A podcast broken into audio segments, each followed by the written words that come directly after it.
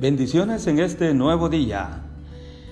Les saluda José Ramírez y esta es Iglesia Bautista Benecer.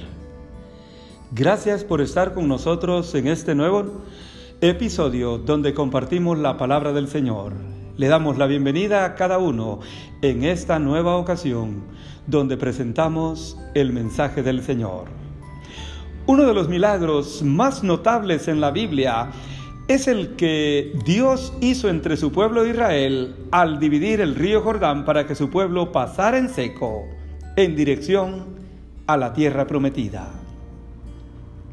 Josué capítulo 3, en la Biblia la palabra de Dios nos va a mostrar cómo fue hecha esta victoria entre la nación judía, dirigida por su gran líder, el joven Josué, el gran siervo al quien el Señor había llamado para tal ministerio.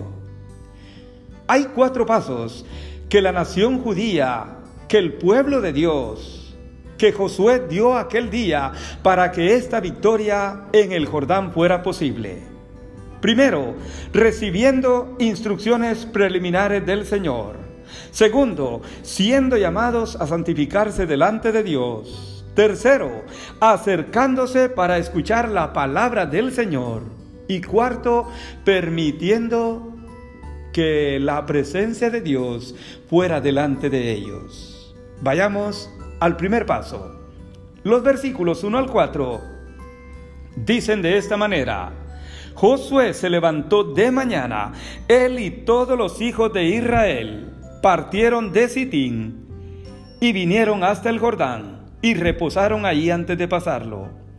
Después de tres días los oficiales recorrieron el campamento judío y mandaron al pueblo diciendo, Cuando veáis el arca del pacto de Jehová vuestro Dios y los levitas sacerdotes que la llevan, vosotros saldréis de vuestro lugar y marcharéis en pos de ella a fin de que sepáis el camino por donde habéis de ir, por cuanto vosotros no habéis pasado antes por este camino. Pero entre vosotros y el arca haya distancia, no os acercaréis a ella. Estas son las primeras instrucciones que el Señor le dio a Josué y también al pueblo de Israel aquel día antes de pasar el Jordán. El arca del pacto era un cofre sagrado revestido de oro que estaba en el lugar santísimo del tabernáculo y después colocado en el templo construido por Salomón. El arca del pacto regularmente era llevado por los sacerdotes levitas cuando la nación judía se movía de un lugar a otro antes de llegar a la tierra prometida contenía las tablas de los diez mandamientos, la vara de Aarón y representaba la presencia de Dios guiando a su pueblo. Ellos tenían que salir al ver el arca del pacto cargado por los sacerdotes levitas, pero además tenían que seguirlo guardando una distancia. No se podían acercar. Así lo había dicho el Señor anteriormente y esa regla se mantenía hasta este momento. Así que estas fueron las primeras instrucciones que el Señor le dio a Josué y luego al pueblo de Israel. En segundo lugar, ellos, para obtener esta victoria en el río Jordán, fueron llamados a santificarse delante de Dios. Así es, amable oyente, Dios usó a Josué para invitar al pueblo, para ordenar al pueblo a santificarse delante del Señor. Y esto lo dice los versículos números 5 al 8. Josué dijo al pueblo, santificaos porque Jehová hará mañana maravillas entre vosotros. Y habló Josué a los sacerdotes diciendo, tomad el arca del pacto y posad delante del pueblo, y ellos tomaron el arca del pacto y fueron delante del pueblo. Entonces Jehová le dijo a Josué, desde este día comenzaré a engrandecerte delante de los ojos de todo Israel, para que entiendan que como estuve con Moisés, así también estaré contigo. Tú pues mandarás a los sacerdotes que llevan el arca del pacto diciendo, cuando hayáis entrado hasta el borde del agua del Jordán, pararéis en el Jordán. Estos versículos son muy claros y expresan el llamado a santificarse delante de Dios. Usted puede notar que aquí hay un mandamiento seguido por dos promesas. Es que era y es indispensable, amable oyente, que el pueblo del Señor se santifique delante de Él. Dios es santo, santo y santo, dice Isaías capítulo 6 y versículo 3, y por lo tanto Él no acepta el pecado en su presencia. Santificarse significa separarse o apartarse del mal para servir solamente y agradar al Señor. Santificados pues y sed santos, porque yo Jehová vuestro Dios soy santo, dice el Señor en Levíticos 27. Entonces, de ahí pues la importancia, el llamado del Señor a su pueblo a santificarse. Luego tenemos aquí dos promesas que iban a ser posible cuando el pueblo se santificara delante de Dios. Primero, porque Jehová hará mañana maravillas entre vosotros, dijo el Señor al pueblo de Israel. Y a Josué le dijo, desde este día comenzaré a engrandecerte delante de los ojos de todo Israel. Dios prometió en otras palabras que iba a hacer maravillas o grandes cosas con Israel y con Josué. Amable oyente, hermano en Cristo, el éxito de un líder, el éxito de una familia, el éxito de una iglesia y el éxito de una nación depende de su entrega en santidad al Señor. El Señor dijo y sigue diciendo, santificaos porque Jehová hará mañana maravillas entre vosotros. Queremos nosotros ver maravillas o grandes cosas en nuestra vida, en nuestra familia, en nuestra iglesia y en nuestra ciudad, pues usted y yo tenemos que santificarnos, o sea, apartarnos del mal y hacer lo bueno delante de los ojos del Señor. En tercer lugar, el pueblo del Señor fue invitado a acercarse para escuchar la palabra de Dios. Versículos 9 y 10 dice así, y Josué dijo a los hijos de Israel, acercaos y escuchad las palabras de Jehová vuestro Dios. Y añadió Josué, en esto conoceréis que el Dios viviente está en medio de vosotros y que Él echará delante de vosotros a nuestros enemigos.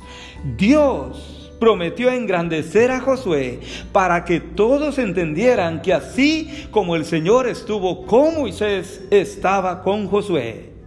Pero Dios también prometió bendecir a su pueblo, pero su pueblo fue ordenado acercarse para escuchar las palabras del Señor.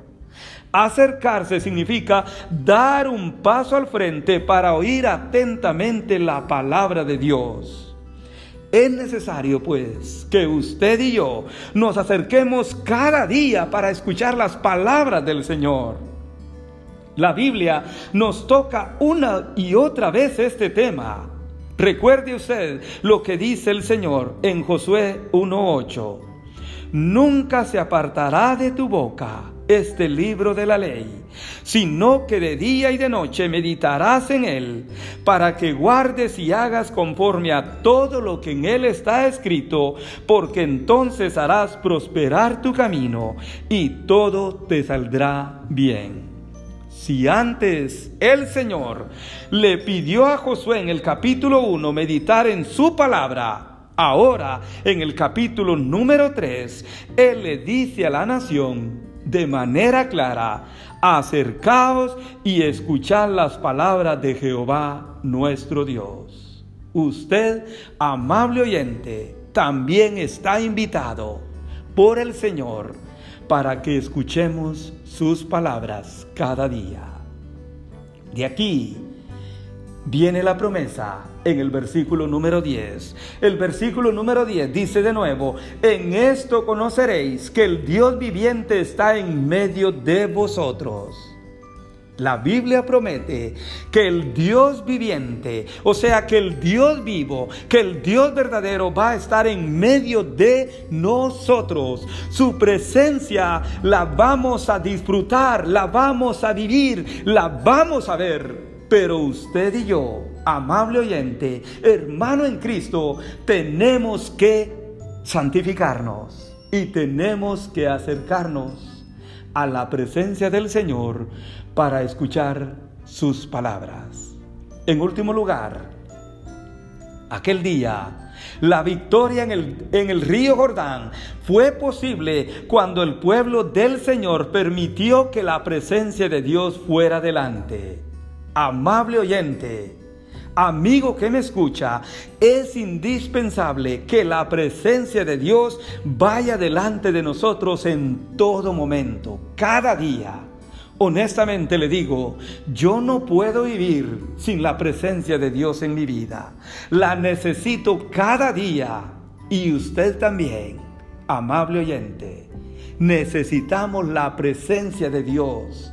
Y eso fue lo que el Señor le dijo aquel día en los últimos versículos 11 al 17 a la nación judía que permitieran que su presencia a través del arca del pacto fuera delante de ellos. Y el arca del pacto, o sea, la presencia del Señor, iba a dividir las aguas del río Jordán cuando ellos tocaran el agua. Y así exactamente fue. La presencia del Señor, su poder y no los sacerdotes son los que hicieron este milagro. Si algo todos los creyentes tenemos que recordar siempre es que en la obra del Señor, lo que hacemos para el Señor, lo hace Dios en nosotros. La gloria debe recibirla el Señor, no usted, no yo. Muy inteligentes, muy sabios podamos ser, muy listos, pero perdone, amable oyente, el Señor es el quien debe recibir toda la gloria, porque es Él el quien hace todas las cosas, todos los milagros, y esto lo dejó evidente aquí aquel día. La victoria la hizo el Señor, no la hizo los sacerdotes, no la hizo Josué. La victoria al pasar el río Jordán fue un milagro finalmente que sucedió. La Biblia dice que las aguas que venían de arriba se detuvieron como en un montón bien lejos y luego el pueblo pasó en dirección hacia Jericó. La Biblia termina diciendo en el capítulo número 4 y versículo 14 las siguientes palabras. En aquel día Jehová engrandeció a Josué ante los ojos de todo Israel y le temieron a Josué como habían temido a Moisés todos los días de su vida. Y el versículo 23 y 24 terminan diciendo, porque Jehová vuestro Dios secó las aguas del Jordán delante de vosotros hasta que habíais pasado a la manera que él lo hizo aquel día en el mar rojo, el cual secó delante de vosotros hasta que ustedes pasaron. Pero todo fue, amable oyente, para que todos los pueblos de la tierra conozcan que la mano del Señor es poderosa y para que el pueblo del Señor tema a Jehová vuestro Dios todos los días de su vida. Por eso, o para eso, el Señor permitió victoria en el río Jordán. Amable oyente, lo que Dios busca en todo esto es engrandecer su nombre, darse a conocer y naturalmente que usted y yo entendamos que la mano del Señor es poderosa y que Él es digno de que usted y yo vivamos en temor o respeto a Dios. Yo espero que el Señor le bendiga y gracias en esta tarde, en este día, por habernos escuchado. Bendiciones del Señor y gracias por seguirnos en este ministerio.